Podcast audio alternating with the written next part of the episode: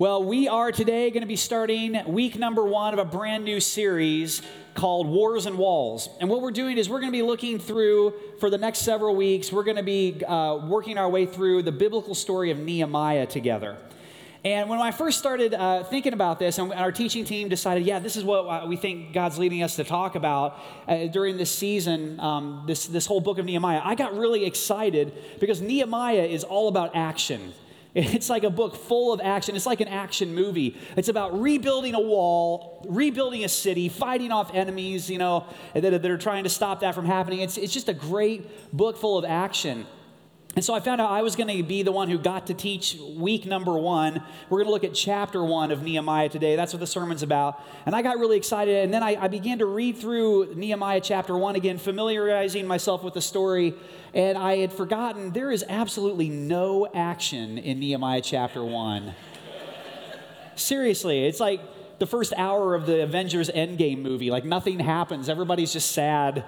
And, sorry if that was like a spoiler. Oops, I'm sorry. Oh no, my bad. I'm sorry. But it literally, it's like there's no action. And I thought, are you kidding me? And so then I was kind of bummed out. Like, oh no, I'm going to have to do the sermon on the one where there's nothing happening.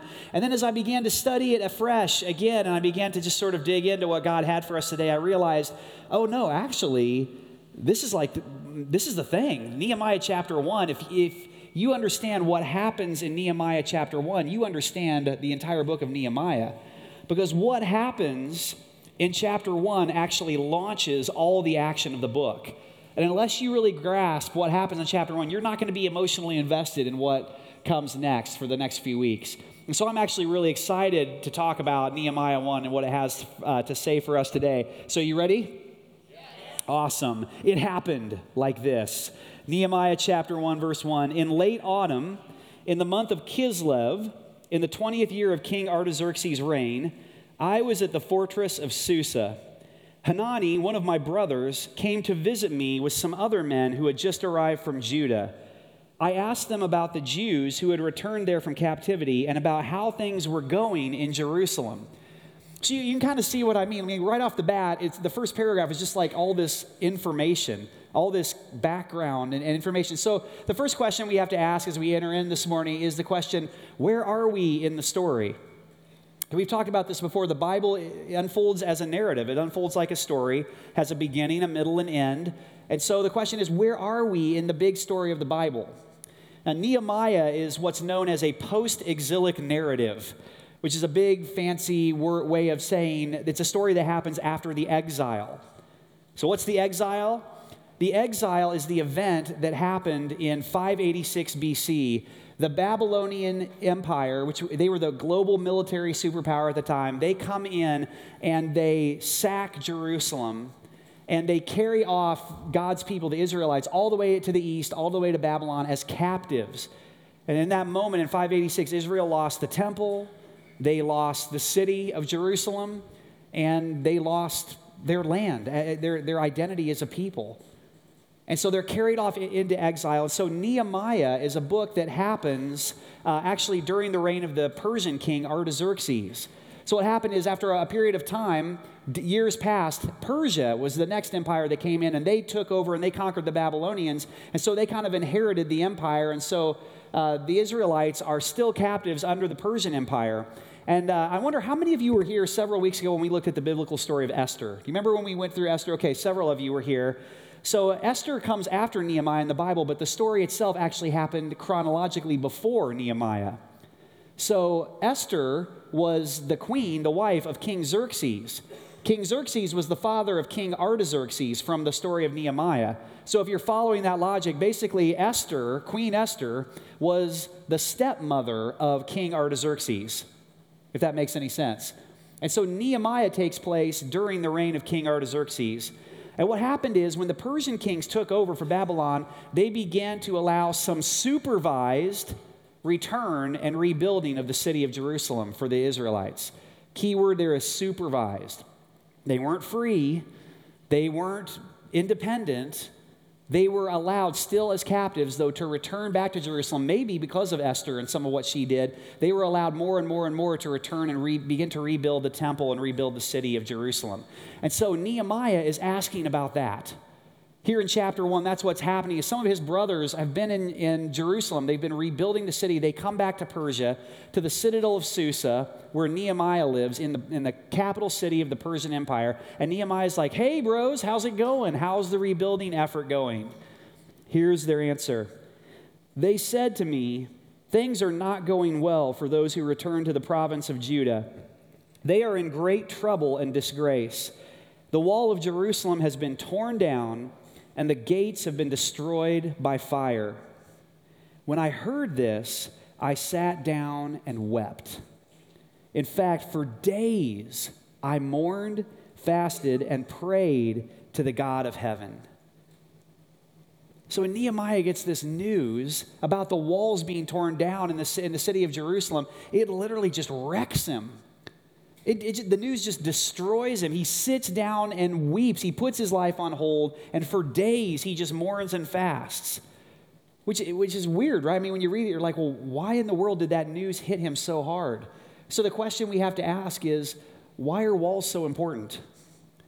Why would news that this wall had been torn down and destroyed, why would that be so devastating to Nehemiah?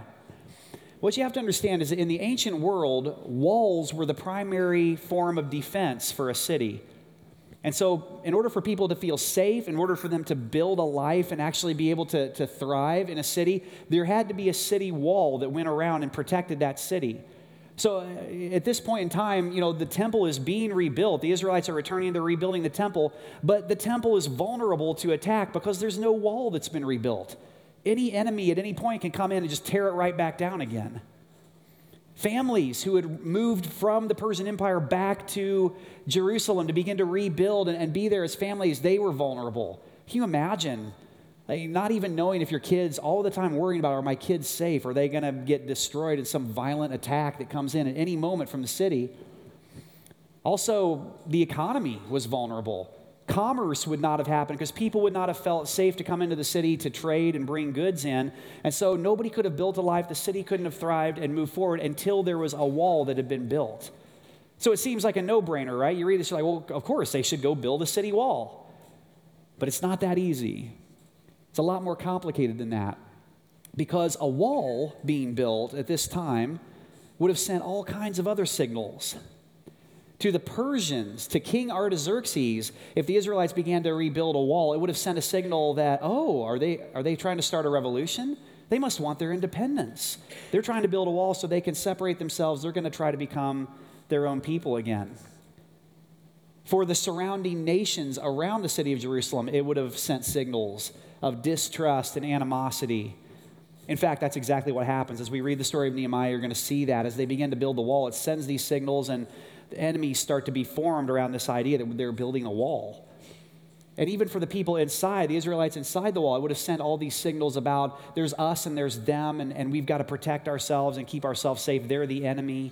And so a wall is a very, very controversial thing. Now, I understand, I know it's hard for you to imagine living in a country where a border wall could be a source of great controversy. I realize you read this story, like, we just have nothing in common. We can't even, like, put ourselves in their position, these poor, unevolved barbarians. But if you could, can you just try, please? For the sake of the sermon, could you just try imagining how a border wall might cause a bunch of controversy and all these different perspectives and opinions? This is a complicated thing. And so as we look at this ancient story, maybe we're tempted to kind of go, well, what does this ancient story about an ancient wall and an ancient city and this ancient empire have to do with me? What does it got to do with us? And so the question I think that it speaks to and that we begin to find resonance with is, when we look at our lives, what happens when our walls get torn down? Because all of us have experienced moments where we feel like suddenly our security has been taken away from us. What happens when our walls get torn down? What do you do when you find yourself in a time of change that you didn't give permission for? And things are changing, and it's not within your control, and you didn't say yes to it, but here you are anyway. What do you do? Do you lash out? Do you send the angry email? Do you give up? Do you just sink into this pit of depression and just give up that there's no hope for the future? Do you escape into some sort of sin or addiction? How do you handle it when you find yourself in a time of change that you did not sign up for? That's what we're talking about. That's what the first chapter of Nehemiah invites us to ask of ourselves. There are all kinds of destructive responses that we can have whenever we find ourselves in a time where our walls are being torn down. And those destructive responses, all they do is they take our pain deeper, and they escalate conflict with other people and escalate the problem so much to the point where it just makes it harder and harder and harder to ever even resolve it. And those are destructive responses. But what I want to do in the next few minutes is I want to look at the way Nehemiah responds to this moment, not just in his life, but in the nation of Israel. And I think the way he responds gives us an incredible roadmap for how we should respond in a godly way when we find ourselves in a time where our walls are being torn down, when things are changing, and we didn't say yes to it, but we find ourselves in the midst of it. How do you respond? How do you respond in a godly way that allows God to bless you and work through that? And that's what we're going to look at here in Nehemiah. So I just want to look at these. There are four things that he does. The first thing he does is he grieves. Verse 4, as soon as he gets this news, we just read it a moment ago, the first thing Nehemiah does is he grieves. It literally says, I sat down and I wept. For days, in fact, I mourned. It's a reference to the Jewish concept of sitting Shiva. He literally just sits down and begins to mourn and to weep. He puts his entire life on hold, and it's obvious to everyone he's just absolutely wrecked and destroyed by this information. He mourns and he fasts for days. This is weird, isn't it? I mean, when you read that, it's like, are you kidding me? Like, nobody would give you that advice. Like, if you're experiencing a time of change, here's what you need to do. Wallow in it. Just, put everything on hold, do nothing, just fall on the ground and cry for days. Nobody would give you that advice in our culture. I think a lot of the reason for that is because we don't really know how to grieve things well in our world. In our culture, we don't have a concept of what does it mean to actually grieve things well. What we do is whenever we're going through a tough time, we post a really great picture of us smiling big on Instagram. And then, we pop a few more pills and we rock a really good workout at the gym and we win. That's what we do, right? When we're in a time of suffering. That's not what Nehemiah does. He literally says, I got to step back from everything right now, put everything on hold, and he just grieves, weeps, and mourns. But I want you to notice something with this. He's not just weeping and mourning for himself. He's not throwing a pity party for himself. This is a specific kind of grief. This isn't wallowing in self-pity. What I want you to notice is that for Nehemiah, the news about the wall isn't affecting him personally. He's not grieving for himself. Nehemiah is safe in the capital city of Susa, in the center of the greatest military superpower empire of that time. He's safe. He's good. He had a great job. We learn later here in chapter 1, you're going to see he's the cupbearer to the king. It was like a high security position in close regard to the king. He had great job security, a great job, a great future. His life was good. I mean, it's a bummer, right? I mean, it's a bummer these people in Jerusalem that they have no wall and that things are not going well. That's really sad, but that didn't affect him personally. Why is he weeping and crying and falling apart for days and days? What's happening here is he's carrying a burden for his fellow people, for his brothers and sisters. That's what's happening. A few weeks ago was Mother's Day, and my wife and I have 4 boys, and so I've learned over the years that my job on Mother's Day is to advocate for my wife. That's my job. She's not my mother, but my job is to basically say to my boys, you need to have a plan for your mother. And so I will say, you need to have a plan of how to honor your mother on Mother's Day, or I will have a plan for you after that. That's what I say to them. And so they're okay. And so we had, in like the days leading up to Mother's Day, one day we were sitting around the kitchen table. My wife was there, Carrie, and my boys, and we're all having a discussion. And my boys are saying, what do you want for Mother's Day? Like, what would be a great, what would be like the perfect Mother's Day experience for you? What would that look like? And she answers, she says, well, here's what I'd love to do on Mother's Day. She said, after church, I would love to drive to this foster care group home for kids in the foster system that's about half an hour, 40 minutes away. And I would like to go and I would like to visit this 10-year-old boy who's in this foster care group home. She happened to know him from her job, and he had been placed in this group home. She said, I want to go and I want to spend some time and just visit him. And instantly, we were all like, what? Are you kidding me? That's a terrible idea for Mother's Day. Like, we start trying to talk her out of it, right? I mean, we're like, no, you deserve to let us spoil you. You deserve to have, like, a day for yourself. And so we're presenting our ideas. And we want to do this. We want to do this for you after church and all this. And she responds. She says, let me tell you about this kid, about this 10-year-old boy. And she begins to talk and describe. She says, he was living with his mom, single mom, trying to raise him, and he was taken away from her because she was basically running a drug house out of her home. And there were all these people that were coming in and out, and they were dangerous. And so he was removed from her care, and she went off to jail. And then the reason he got put in the group home was not because he was a behavioral problem. He's a sweet kid. He has no violence or issues or behavioral history at all. But what happened is when he had other family in the area, but when they asked all his family if they'd take him, they all said no. Nobody wanted him. And then they went to a wider net and tried to find a foster care family, and because he's 10 years old and a little bit older, nobody wanted to take him on.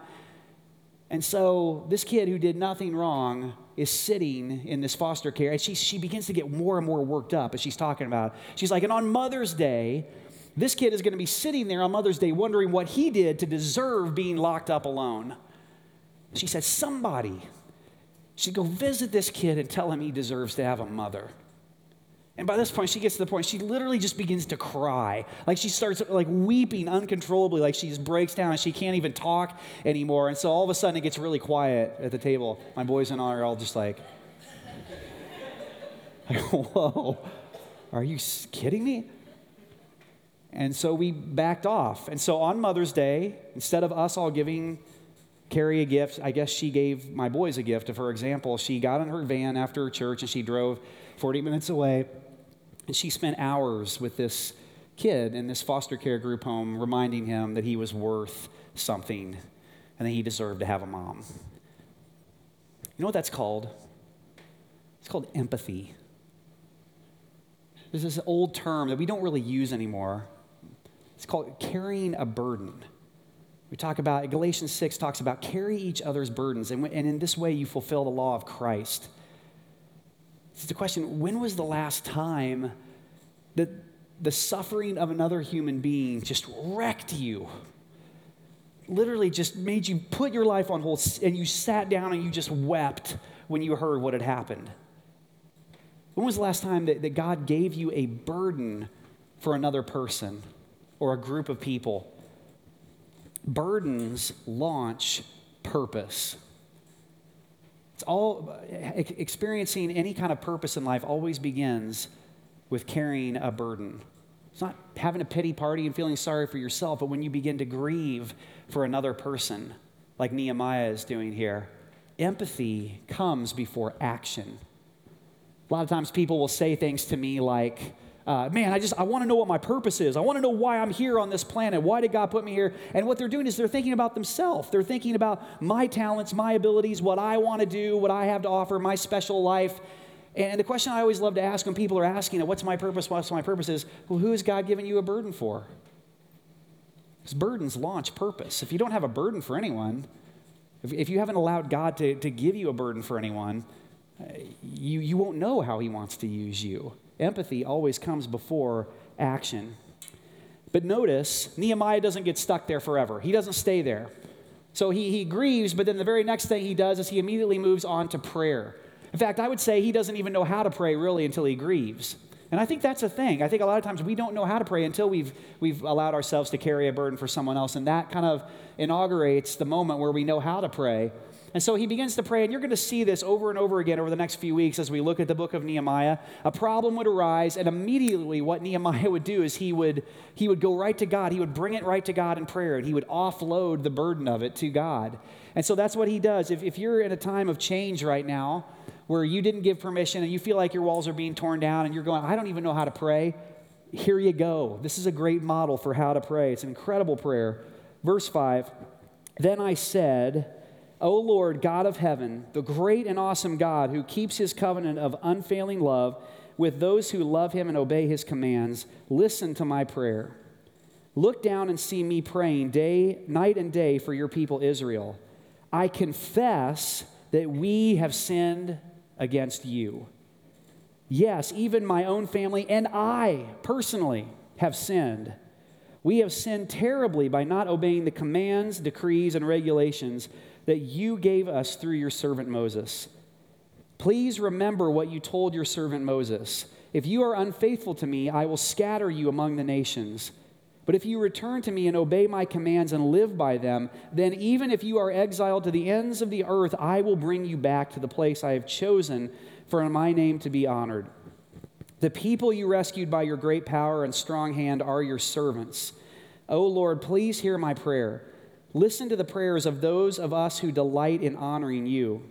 Please grant me success today by making the king favorable to me. This is verse 11. This is the way the end of the chapter 1 ends.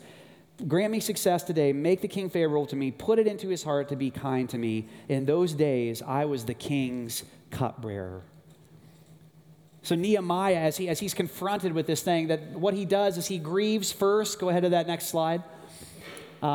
He grieves first, and then he moves straight to prayer, brings us straight to God. And then there's a couple of things that he does within that prayer that I think are worth pointing out. The first thing he does right there in verse 6 is he confesses. He confesses his sin. Did you pick up on that? He begins the prayer by saying, God, I just want to confess my family and I personally have sinned against you. In fact, not just that, he says on behalf of the whole nation of Israel, we have sinned. God, we've sinned. We're the ones who have put ourselves in this position. We are the ones who have done this to ourselves. That's how he begins his prayer. Well, what's amazing, not only do we not know how to grieve in our culture, that's kind of a foreign concept, I would also say beginning any conversation or any prayer with confession is also foreign to us. I mean, how often do you hear somebody begin a conversation when things are changing, we don't agree, and we're hurt, and there's conflict? How many people go, I just want to begin this conversation by owning myself? I just want to begin, there's some things I've done here to contribute to this. I just want to confess that and own that and say, man, I've blown it. I've contributed. I've put myself in this position in a sense. I'm really sorry. It's amazing when you start a prayer like that, when you start a conversation like that, the way it opens up possibilities for redemption, possibilities for reconciliation, possibilities for restoration and for healing. It's amazing what happens when we do that. But we just don't. But notice, again, nothing has happened yet in chapter 1. We're not even to any action at all yet in the story. But he begins with himself. He doesn't begin by writing the angry email and going on Facebook and, here, I'm going to tell you what's wrong with them in some really weird, vague post. No. He says, let me just, I want to start here. I've done some things. I want to own that. That's what he does. He grieves, he prays, and at the beginning of that prayer, he brings it right before God. He owns himself and confesses what he did. And then finally, in the last verse of chapter 1, at the very, very end, finally, he asks God to intervene. He doesn't even get to any kind of request from God until verse 11 there at the very end, and he says, please grant me success today by making the king favorable to me. So what we know is that in chapter 2, what Nehemiah is going to do, finally we're going to get to some action. What he's going to do is he is going to go before the king. He's cupbearer to the king. He's in this position. He's going to go stand in the gap and advocate before the king for his people, and he's going to advocate for a wall to be built in Jerusalem for his people. He's going to put himself at risk and go and do this, much like Esther did before the king. And he's going to ask for the king's favor to do this. And so finally, at the very end, he says, God, grant me favor and success as I go and take action. What's powerful about that is that he does this last. After he grieves, and then grieving tells him how to pray. Then he prays after he confesses, man, there's some things I've done here first. Finally, it's not till the very end. Then he finally gets to a point where he asks God to help him. See, what's so powerful about that is that oftentimes when we find ourselves in a situation where our walls have been torn down and some change has happened without our permission and we're not happy about it, what we do is we skip right to number 4. And we go, okay, here's my action plan. And we begin to pray and say, God, if we pray at all, it's like, God, help me do this. I'm going to do this, and then I'm going to do this. And I want you to bless me. I want you to give me favor. And then I'm going to do this, and then I'm going to talk to them. I'm going to tell them that. And then we ask God to bless. And then we wonder why God doesn't bless our efforts. And we get mad. I'm mad at God because he's not doing what I asked him to do. You didn't even take time to seek him, to properly grieve this, to own yourself, to seek the Lord for what he would want. It's not until after he's done all those things that Nehemiah even knows what action to take. And it's not until the very end that he finally asks God to help him. See, we cheat the process, don't we? And whenever we cheat the process, well, really, all we're doing is we're cheating ourselves. We're cheating ourselves out of God blessing us and giving us purpose and showing us how to move forward. Oftentimes, it's times in our lives where we experience the most change and the most disappointment and where our walls are being torn down. Those are the times where we, if we allow ourselves to go through this and have a godly response, not just a reaction, but a response, those are the moments where God grants us purpose in our lives. Those are the moments where God shapes us and molds us into his character, into who he wants for us. These are the moments in our lives where that happens. And so this is what Nehemiah does. And all that happens here in chapter 1 actually serves to launch all the action that we're going to begin to experience in chapter 2. So what's your response going to be?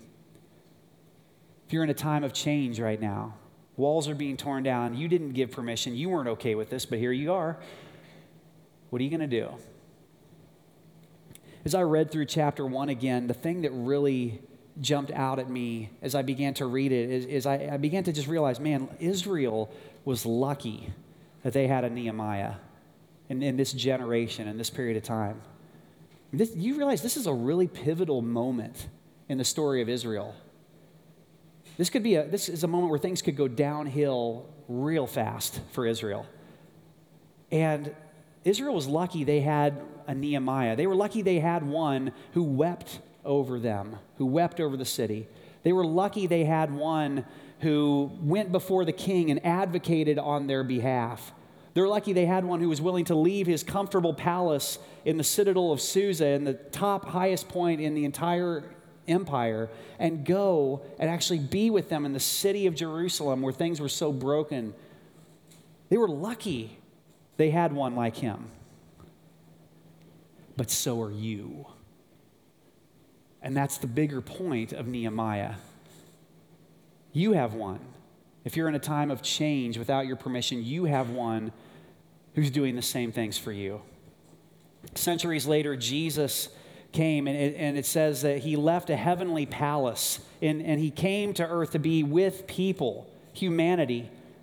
And he wept, just like Nehemiah wept, he wept over the city of Jerusalem.